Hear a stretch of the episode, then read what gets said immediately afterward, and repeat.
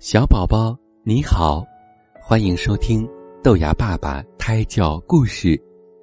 今天我要给你讲的故事名字叫做《含羞草》。春天里，含羞草在草地上唱歌跳舞。小兔子跑过的时候，含羞草闭上叶片，不再跳舞。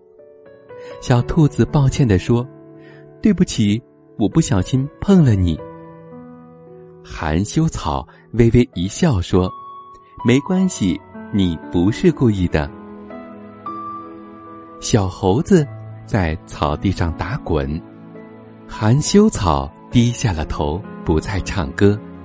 小猴子惭愧地说：“请原谅我，我不知道你在这里。”含羞草微微一笑说：“没关系。”你不是故意的。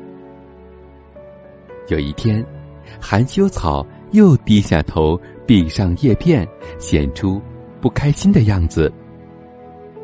小兔和小猴见了，吓了一跳，问道：“我们可没有再碰到你呀？”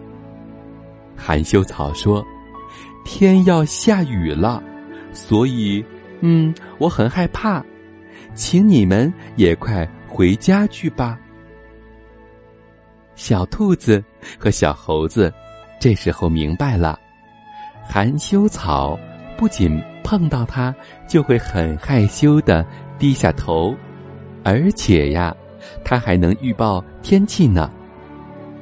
他们赶忙用树枝为含羞草搭了一个棚子，陪伴着含羞草度过了一个风雨之夜。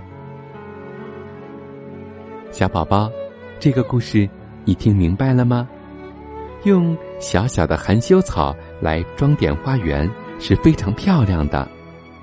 但是，小宝宝，你知道吗？爸爸妈妈小时候啊，最爱和含羞草玩了。